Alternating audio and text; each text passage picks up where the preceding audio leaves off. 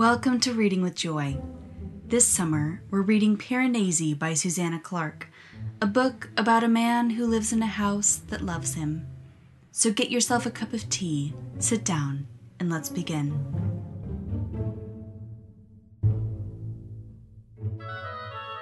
I spread my arms in answer to its spread wings, as if I was going to embrace it. I spoke out loud. Welcome, welcome, welcome was what I meant to say, but the wind took my breath from me, and all I could manage was come, come, come. Hello, everyone, and welcome back to Reading with Joy, our summer book club where we are discussing the strange and wonderful book, Piranesi. I am absolutely delighted to welcome on the show today to discuss this second chapter, which is quite long. They're kind of disproportionate, not disproportionate, but they have different different lengths. Um, we'll be talking about the second part, the other, today. And I am welcoming a wonderful guest, Malcolm Guite. It's lovely to have you on. Well, thank you. Lovely to be with you, Joyce. Nice to passing through Cambridge and I can um, connect up with you. It's I good. know, it's very fun. We're sitting here with our cups of tea and just feels like wonderful freedom after a year of not being able to see people. I know. Sit Yeah, it's extraordinary, isn't it? Sit with a cup of tea and discuss a very good book. Yeah. For others who may not know, um, who, for whom the name Malcolm Guite does not bring up any ideas, I am very delighted to introduce you because Malcolm is a poet, a priest, a scholar, a rocker, and a rider of motorbikes. He Just came on the bike to you today. yes. Um, Royal Enfield. Yeah. Yes, I know. I, I your your arrival was announced to me by the by the hum of your engine. Malcolm has written many books of poetry, and I've actually spoken about several of them on the podcast before. Right. So we've done a episode on the singing bowl, which is, you know, it's odd how some poems just stick with you and become important to you. But that one has been one that I've cherished and kind of have in my brain that returns to me from time to time. And we've also worked on, you have several beautiful volumes to help people kind of prepare for seasons in the church Yeah, year. yeah. There's there's a sort of Lent one. Um, Yes, and the yeah, Advent in one. The wilderness. Waiting on the word is the Advent one. Yeah, that's right. Uh, Yeah. Where I'm really, as much as anything, just saying, I'm taking poems I love and saying, look at this, enjoy Yeah. this, yeah, how about this? Which is really the heart of my podcast. Yeah. I just thought that people, I think my family was getting tired of me saying, Have you read this? And so I thought I'd start a podcast where I could do it to other people. Yeah, that's a very good idea. Well, is there anything else, any other sketch of your own personality you'd like to give people before we dive into today? Well, um, Uh, like you, I, I'm a reader and I, I can fairly say that I read with joy. I do enjoy. and I think you become a writer because you're a reader. I think mm-hmm. you can't be a poet unless you, you've loved poetry mm. itself. And when it's not only entertained and drawn in and nurtured by good writing, certainly good writing like, like Susanna Clarke's, but it also is generous and generative. I think, you know, mm. one Yeah. I'm very conscious of the the books that I know Susanna has delighted in, which themselves have been a seedbed for this book. Mm. And this book, I've no doubt, will have its own progeny, and and that you know, in a gen- you know, a few years, readers will find that they've been stimulated by this book to mm. writing something more and something new. Yeah, I think that's beautiful, and I think that's when I when I think about my podcast. That's what I hope to do is to invite people into this rich conversation that has been happening over thousands of years of people um, Yeah. trying to get at the world with poetry and with beauty and with imagination. Yeah.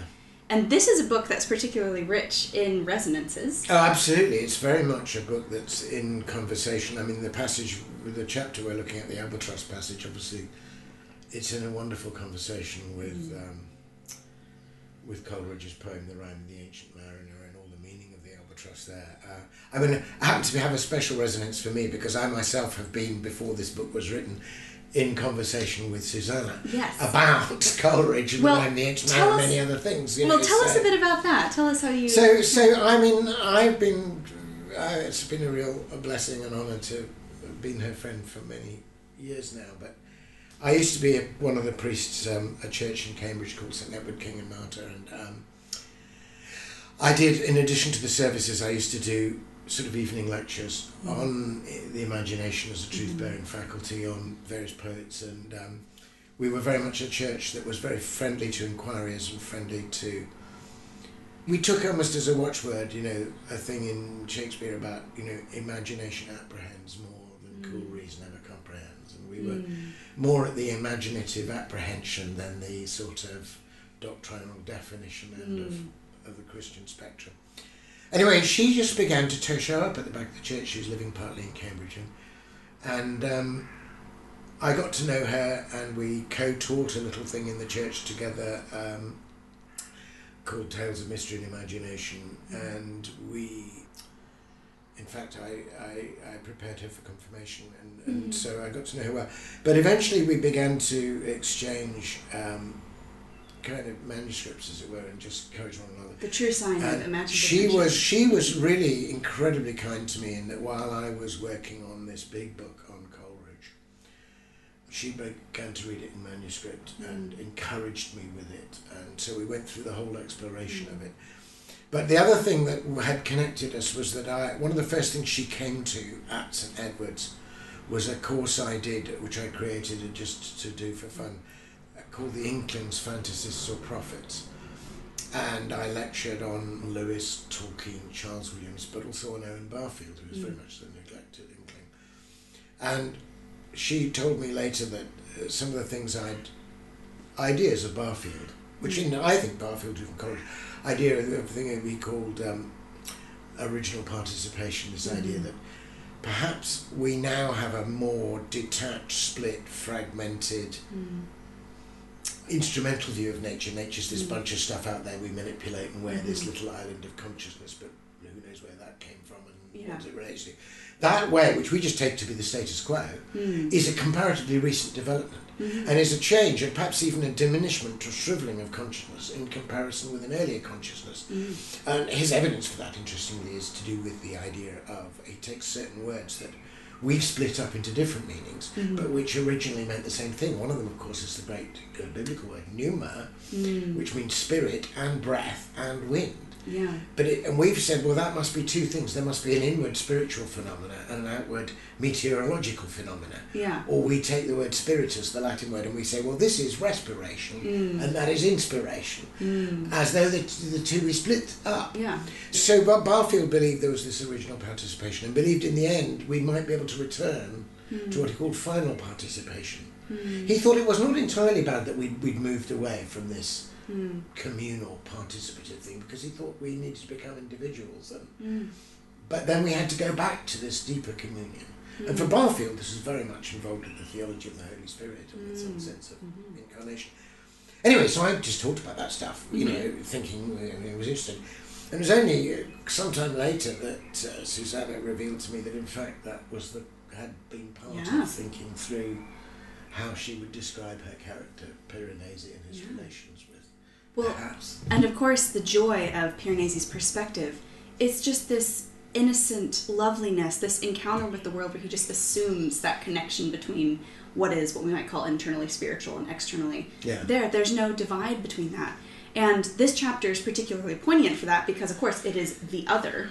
Yeah. And it's the first time in the book that we're really encountering the perspective of, according to Piranesi, the one other living human being yeah. who very obviously doesn't encounter the world Yeah. in the same way. No, and it clearly, in a sense, in Barfieldian terms, represents the most detached bit Mm. of modern man's, Mm. you know, essentially exploitative and manipulative Yes. approach to nature. It reminds me of there's a little section I think I think it's actually not Charles Taylor I think it's James K. Smith summarizing Charles Taylor but where he talks about kind of like the you know the shift from I think he says from a hierarchical shepherded place to an empty scientific space there's this Yeah. kind of this shift in you know it's still the same world Piranesi and the other are looking at the same space but they encounter in this entirely different way that's disconsonant. And both of them have this kind of element of alienation because I think with Piranesi we have the sense that his world is beautiful, but he's also he is sort of lonely. There's this desire. Oh yeah, yeah. And so there's uh, there's like a mute yeah. there's an alienation of the other from the house. You know, Mm. he keeps on calling it the rooms instead of the halls. He doesn't care about the life that's pulsing Yeah, in yeah. it. But Piranesi, we also see kind of a an aching for communion and for which it sounds a little bit like is res- resonant in the Barfield idea yeah, that there is this need to move outward into individuation and communion. Yeah. That's the process. Is precisely you have individuation, and then you can have communion. Yeah. You can come back into relationship. Yeah. And of course, you know, I don't want to do any plot spoilers, but in the long arc of the book, Yeah. at least the book, let's say, let's put it this way, a bit, one of the th- ideas the book explores is supposing a person were suddenly, having lived previously in our detached, Yeah. um, if you like, alienated, Yeah. individuated world, supposing that person were to be plunged back into a world in which they were able to have that Original intuitive original purpose, and then they were to return, Yeah. could they carry any of it with them? Mm. What would it mean? How would it affect the way they saw And- the familiar world now? And I think that's why this book is so important and why it impacted me so much is that you hear a lot of people who are interested in imagination and arts and beauty. They use the word enchantment a lot, right? Yeah. And this kind of need to re enchant the world. But of Yeah. course, the whole thing with Piranesi, he doesn't think he's re enchanting the world, he's just Yeah. encountering it. And the Yeah. whole point of the, did you say final participation? Yeah, Is that it's not something that I'm consciously doing because, in a way, if you think of re enchantment as just like I'm going to project nice things back into the world, you're really still in Oh, no, no, exactly. Yeah, no, it's much more. I mean, I've just finished writing a book, uh, just signed it off for a thing in a press in America called Square Halo. Mm-hmm. And um, my book is called Lifting the Veil. Mm. And uh, the point about that metaphor, I mean, it's a scriptural metaphor. I will take off the veil from the nations, the Yeah. heavy black folds over the world, and you know, there are various other ways in which it's used by the writers I want to write about, including William Blake. But um, that's not about me taking a dull world and re-enchanting it with some enchanting magical poetry. Yeah. own. It's much more that This I and my ilk have cast over the world temporarily Yeah. a false covering of ordinariness Yes. which Coleridge called the film of familiarity and, Yeah. of, and selfish solicitude, and that we have to remove that film Yeah. and that awaken the mind's attention. Yes. But that's about lifting a veil to reveal a radiant glory. But the radiant glory is there right now. It- Yes. You know, nobody is going to re-enchant the world except Yeah. the God who made it, and He's already done so. Yes. So what you're waiting for is this moment of revelation, which is there, and, um, you know, to borrow a biblical thing again in Romans eight about you know Yeah. the whole creation waits with eager longing, not for the for some clever human beings to do a bit of re-enchantment, but but, Yeah. but for the revealing of the children Of of, what is God, already there. You know, Yeah, and I think that's very obvious in the other, in this chapter again, right? Because he has this mysterious knowledge that he's trying to reclaim. yeah, But he does it in this very in this way that offends Piranesi. He feels that we should abandon the pursuit of knowledge because the house has told him this is bad. yeah, Because it is that desire to still instrumentalize and it's it's like a it's like a naive nostalgia um, Yeah. that undercuts itself because what we want is to be able to see what is truly there yeah. not to somehow control and Well, it's knowledge as power, isn't it, rather than knowledge as relationship? And there's Yes. certainly only kind, certain kinds of knowledge are only available yeah But anyway, Uh, shall we get to the albatross? Shall we get to the albatross? I I, think just should. think I've been working for some years on this book on Coleridge, and uh, my book was called Mariner. Um, a voyage of Samuel Taylor Coleridge, and the way it takes the form of taking the story of the Rime of the Ancient Mariner and saying, look, that was prophetic in a double way. It was prophetic what actually happened to Coleridge. That mm-hmm. Coleridge had made a disastrous choice, fell into this enemy, was full of loathsomeness, wanted to die, and then eventually recovered, just exactly like the Mariner. Mm. All that, all that happened after he'd written the poem. Mm. But the other side of this was to say it's prophetic of our culture. Mm. That we are now at the stage where we shot the albatross and was sort of between the 17th and the 18th Yeah. centuries. And now we're just stuck on a bizarre, random ship in the ocean of the cosmos full Yeah. of dead stuff Yeah. for no particular reason, Yeah. and not even knowing where we're going. yeah But what happens, of course, is there's a moonrise, and then you know mm. you gradually. And I think we're just past the worst bit, and we're just mm. beginning to get to the point where it's the mariner can recover the joyful mode of knowing which had first greeted the albatross. Anyway, so I put all this in this book, and the whole point about the albatross, we hailed it in God's name, and the constant relationship between the albatross and the cross in Coleridge. Um, so you can imagine when suddenly I came to this passage. Wait, I'm going to pause you momentarily. For anyone who hasn't read The Rime of the Ancient Mariner, Yeah. could you give them a very, I think you kind of just did, but a very Yeah, brief okay. Um, overview? Yeah, sure. So I mean, it doesn't count because you have to go read it. Yeah, yeah, no. Also, obviously. one of my first conversations with you was at the C.S. Lewis conference, and I, in my very earnest 19 year old self, said, Malcolm, what poetry should I memorize? And you said, The Rime of the Ancient Mariner. Oh, did I? Oh. Right. So, yeah. Yeah, starting with something short, eh? so, yeah, uh, very quickly, The Rime of the Ancient Mariner was a poem written by Coleridge in the 1790s, although it's written as a ballad, so it's in a form that imagines itself to be much older than Okay. that. And it's essentially the story of a mariner who sets out on a voyage. We're not told why he's going it, and they cross the equator and they sail down into the South, South Atlantic, and they get surrounded by ice, and they're mm. in great peril. And suddenly, at last, they see a living thing, and it's a very, very beautiful albatross that flies towards them. Mm. They hail it in God's name. It shares their food. Mm. It always appears in the moonlight. It, it, it, it, and it finally guides them out of the ice impasse, hmm. and they're set free. And then the expression of the mariner who's telling the story suddenly changes to one of horror, and the, the guest who's listening says, "Why lookst thou so?" And he says, as it says, God save the ancient mariner from fiends that plague thee thus. Why lookst thou so? Hmm. With my crossbow I shot the albatross. And this hmm. random act of, as it were, motiveless malignity, this sheer assertion of power, unleashes a series of events. Turns out the albatross is linked spiritually and um, in lots of other ways with a deep polar spirit, a spirit that moves beneath the keel. The heights and the depths are linked. And um, essentially, the mariner becomes a survivor. Everybody else on the boat dies. He has a vision of death, and then something far worse, which is life in death, which is living as if he were dead, living amongst the dead. The joy of life gone, and mm. that's what he endures until there is a moment of redemption when, having cursed himself and cursed everything, there's a moonrise and he looks out and sees, suddenly sees the intrinsic beauty and goodness of all the life around mm. him. What he'd seen when they first hailed the albatross. And what he does is he blesses the creatures. He says, My mm. kind saint took pity on me, I bless them unaware. He says blessing, he says welcome, he, he mm. and at that point he's released from his guilt and he's mm. able to pray and eventually he returns to his own land with a story to tell and a transformed way of seeing. Mm. A quick summary.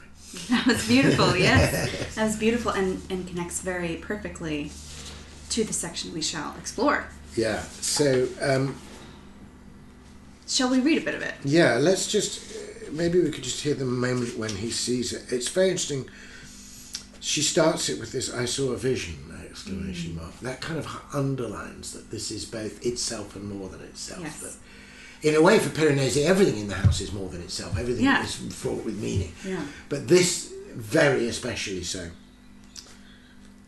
Uh, It's just so beautiful. I saw a vision. In the dim air above the grey waves hung a white, shining cross. Its whiteness was a blazing whiteness. It far outshone the wall of statues behind it. It was beautiful, but I did not understand it. Mm. The next moment brought enlightenment of a sort. It was not a cross at all, but something vast and white, which glided rapidly towards me on the wind. What could it be? It must be a bird, but if I could see it at such a great distance, then it must be a bird of much greater size than the birds I was accustomed to. It swept on, coming directly towards me. I spread my arms in answer to its spread wings, as if I was going to embrace it. I spoke out loud, Welcome, welcome, welcome was what I think I meant to say. But the wind took my breath from me, and all I could manage was, Come, come, come. The bird sailed across the heaving waves, never once beating its wings. With great skill and ease, it tipped itself slightly sideways to pass through the doorway that separated us. Its wingspan surpassed even the width of the door. I knew what it was an albatross. And uh, then there's a moment when the albatross comes straight towards him, and he says, The moment that he reached me, the moment that I thought we would collide like planets and become one, I gave out a sort of gasping cry. Ah! In the same instant, I felt some sort of pent up tension go out of me, a tension I did not know I had until that moment. Vast white wings passed over me. I felt and smelt the air those wings brought with them the sharp, salty, wild tang of faraway tides and winds that had roamed vast distances through halls I would never see. Oh, it's just like so, What a piece of writing. it's so good. oh, it really Um, is. it's really interesting the bit. I mean, you read it. He understands the albatross is a kind of angel. I mean, in, in the mm. deepest sense of the word, angel, messenger. You know, he mm. Piranesi for a moment imagines himself to become an angel mm. with a message of joy, and you feel To the other. to the other, to the other, and of course later we have the sense of the irony of that, mm. and yet. There would be glad tidings of joy to the other if the mm. other was capable, had made himself capable of hearing them. Of course, the other thing which that put me in mind of, this sudden moment of, is I mean, we were talking about literature as a long conversation, which it is, and you know, the best response to work of creation is another work, creative work. And uh, not only is this book in conversation with of the Ancient of the and Ancient Bar Barfield, it's in conversation with the other uh, books that say Coleridge is inspired, and um, I mean, Barfield wrote what Coleridge thought, but. Uh, I've always maintained that The Voyage of the Dawn Treader is the book in which hmm. Lewis pays his tribute to Coleridge and specifically to the Rime of the Ancient Mariner. Hmm. Because, as you remember, one of the most famous lines in the Rime of the Ancient Mariner when they're in doldrums is as idle as a painted ship upon a painted ocean. Hmm. And of course, The Voyage of the Dawn Treader starts with a painted ship upon a painted ocean. Yes. And then comes this, you know, this island of darkness, and there's a very so. Uh, just to put a bit of frame, I'm sure you and your friends reading this already seen this. That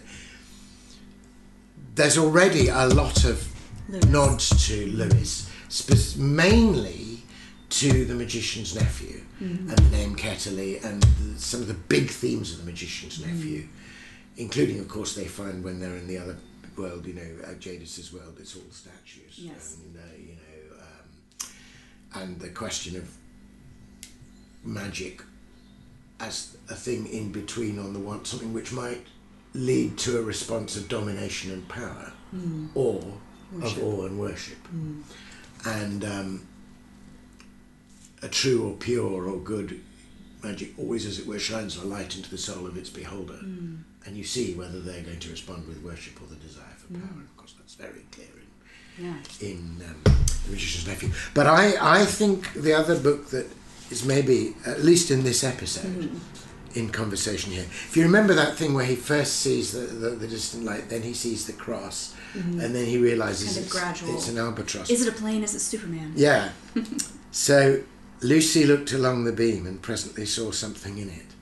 At first it looked like a cross, and then it looked like an aeroplane, then it looked like a kite. At last, with a whirring of wings, it was right overhead. It was an albatross. Mm-hmm. It circled three times round the mast and then perched for an instant on the crest of the gilded dragon at the prow. It called out in a strong, sweet voice what seemed to be words, though no one understood them. After that, it spread its wings, rose, and began to fly slowly ahead, bearing a little to starboard. Drinian steered after it. Of course, that's exactly what the albatross does for the mariners. mariner, they, they follow it. Um, not hard to follow after it, not doubting that it offered good guidance. But no one except Lucy knew that as it circled the mast, it had whispered to her, Courage, dear heart. And the voice she felt sure was Aslan's. And with the voice, a delicious smell breathed into her face. Of course, delicious smell, you remember the mm, yeah. scent of the faraway winds, places, and yeah. the winds of the tidal halls I've never visited. So they're both numerous encounters. Yeah. They're both linked with the cross. And of course, Lewis is offering a profound reading of the Rime of the Ancient Mariner here.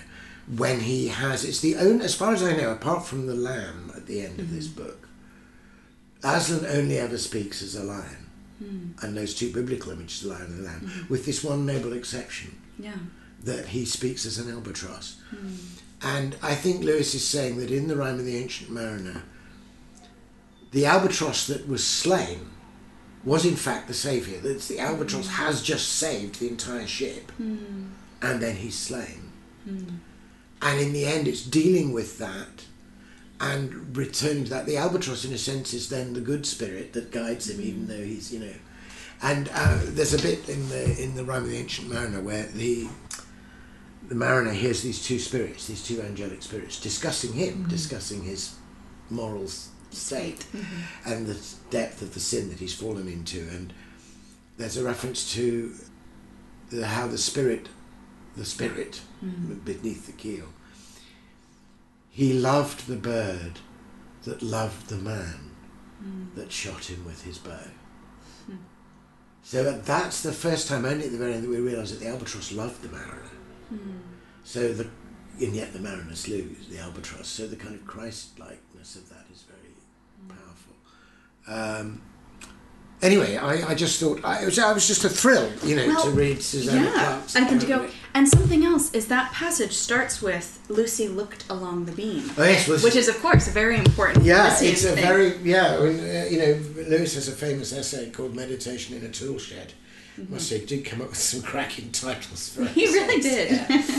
Yeah. Spells and flannel, Flallan spheres. Anyway, um, meditation in a tool shed, which he, he talks about the difference between contemplation and enjoyment. He talks about different ways of knowing. The way Mm. of knowing where you look at a thing, you're detached from it. Mm-hmm. Yeah. You're in the dark tool shed, you see the beam of light. You can say things about it. You can say things about it. But it's only when you look along the beam that you discover it's coming from another source and that beyond the tool shed are mm. green trees and leaves and mm. you, you, know, you, see. So Lucy's whole mode of knowing is looking along the beam. Yeah. You know, is a, is a sign. And again, of course, Barfield, who is the mm-hmm. great interpreter of Coleridge, is a huge and important friend of Lewis's, who was the person who really persuaded Lewis that his imagination might be a truth-bearing faculty. Mm. So, you know, Susanna Clarke did very well in a sense. Not only is she drawing on Lewis and Coleridge, but she's also drawing on these Barfieldian interpretations of that. But I say drawing on them, and she's created an entirely new. I mean, a brilliant. This is it's a brilliant book. It really is. Uh, it, it, it's got that characteristic, to my mind, of a classic work, which is that until you read it, you could never have imagined it existing. No. But as soon as you have read it, you, You could can. never imagine it not existing. It has a place in your pantheon immediately. And that book has exactly that assurance that you. Yeah, and I think the thing that I find so important about it too is that it's dealing with ideas, right? Yeah. And it's wrestling with these things we think about and are concerned about, but it, it's doing it through the beam, right? You know, Yeah. it's it's not something that you just go, that was a very clever point about, you know, the role of language. You come out of it transformed. Yeah, no, absolutely. No, it's doing Yeah. its deepest work at the imaginative level. I mean, I mean, the other book. I wonder if it's. I haven't had a chance to talk to Susanna herself about this only a venture in my mind, but I'm rereading Phantastes at the moment, mm. George MacDonald's book, and of course, that has a whole thing about a hall after hall full of statues, and the mm. statues suddenly jumping back on their plinths again, mm. and the whole question of your relationship with one of the statues, and all that. Yeah. I'm not saying she's doing the same thing, but Yeah. I think MacDonald's imagination is so fecund and so Mm-hmm. full of resonant and numinous images that they naturally play into the. I mean, there's a bit in that, but I mean, it's certainly that book has to do mm-hmm. with the Lion, the Witch, and the, the MacDonald Phantastes has mm-hmm. lots to do with the Lion, the Witch, and the Wardrobe, and the whole business of all the statues and Aslan breathing on the mm-hmm. statues and the um, they're gradually coming to life. But this whole, and of course, there's a passage in a. I don't know if Susanna was aware of this. She might well have done because I would probably have quoted it at some point. There's an essay of Barfield somewhere where he he's trying to describe how deadly the and false the alienated consciousness mm. that we're in at the moment is, mm. and he compares it to the look of the Gorgon. He says, maybe uh, what would the world look like if you were the Gorgon? Hmm. You would live in a world of frozen statues because every time you looked at something, it would. Huh. Wow, yeah. a minute ago, it was alive and dancing, but not till you looked at it. The very way you looked at it petrified it. The Gorgon, of course, being the thing that makes things yeah, turn to stone. Turn to stone, yeah. Yeah. Yeah. So uh, he's saying that this cold, calculating, objectifying, Yeah. merely materialistic way of looking at things can reduce any. It's reductivism, it's called. Yeah. And he says, supposing in fact the world is full of living, dancing, moving exchanges of joyful meaning and Yeah. And but oh, people are looking freeze you know and that It's like Toy Story. yeah All the toys stop playing Yeah, you look you at know. so anyway um but well maybe you know we make it do that we turn we, we denature nature at the moment we look at it so we have to learn how not to do Yeah. that Uh, Yeah. So that's I think that would be a an interesting kind of question to end on.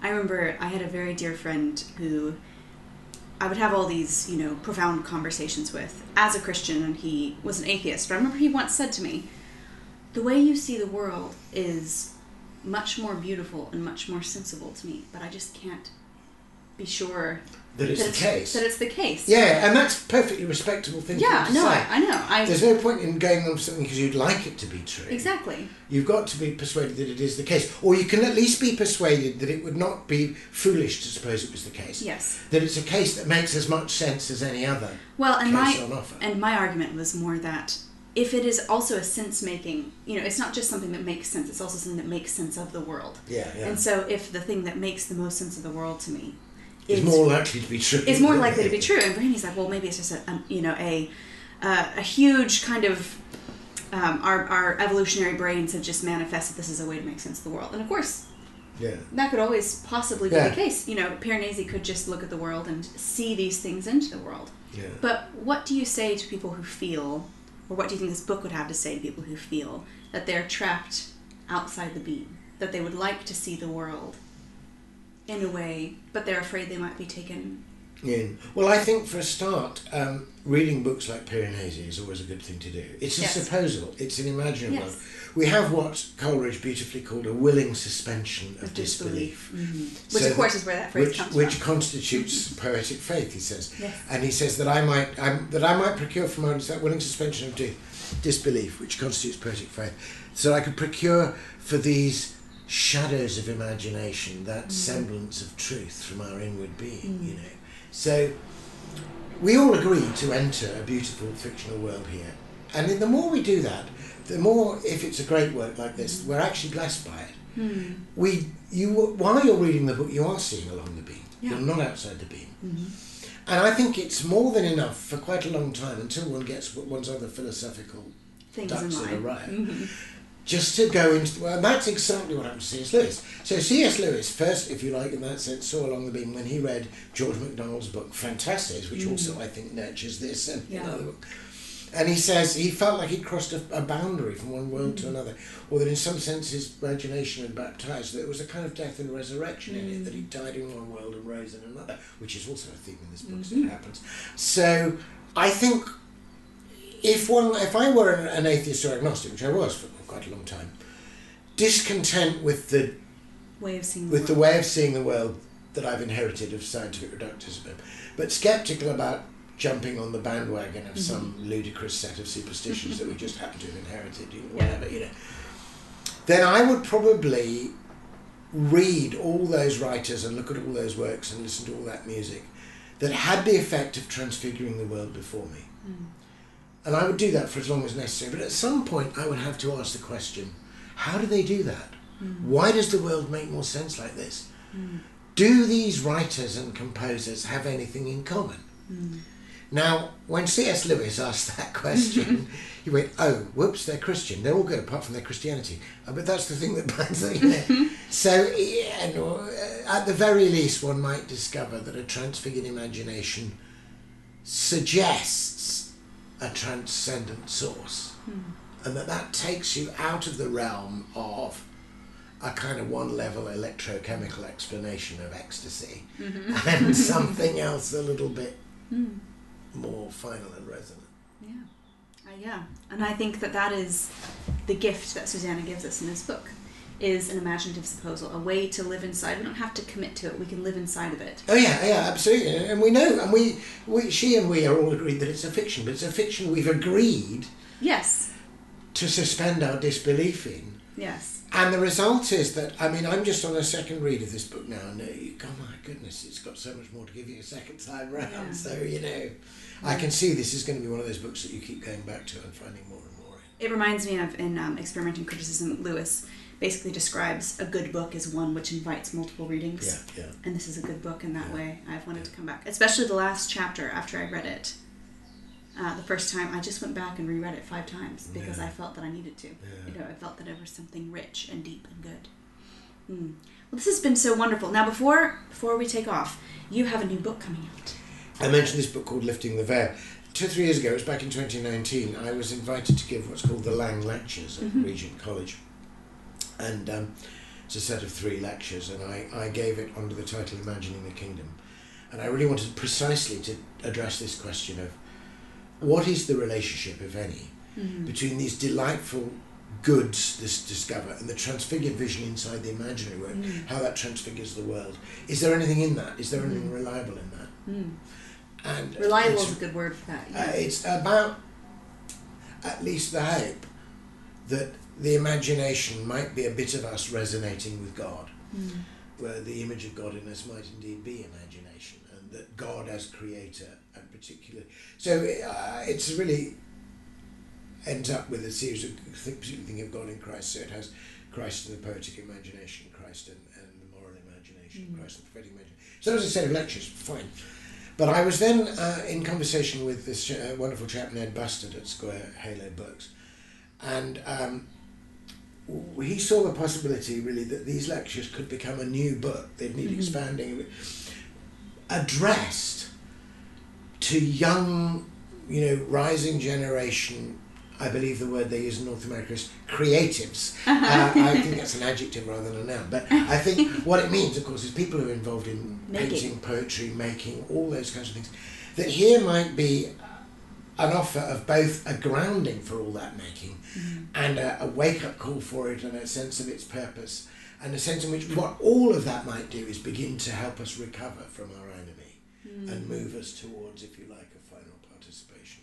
So it's a kind of um, both a defense of the imagination and a, a sort of really a call to artists and writers and painters, particularly those with faith, but even those who might feel themselves just on the fringes of it, those who feel that there's Mhm. there's something There. numinous, something Mm. transcendent involved in the making of art. That Mm. when you're making art, you are not a selfish gene unwinding blindly as a set of enzymes. Something a bit more is going on than that. Mhm. And this is giving you some basis for hoping that that's Mm. true and for seeing what it might be.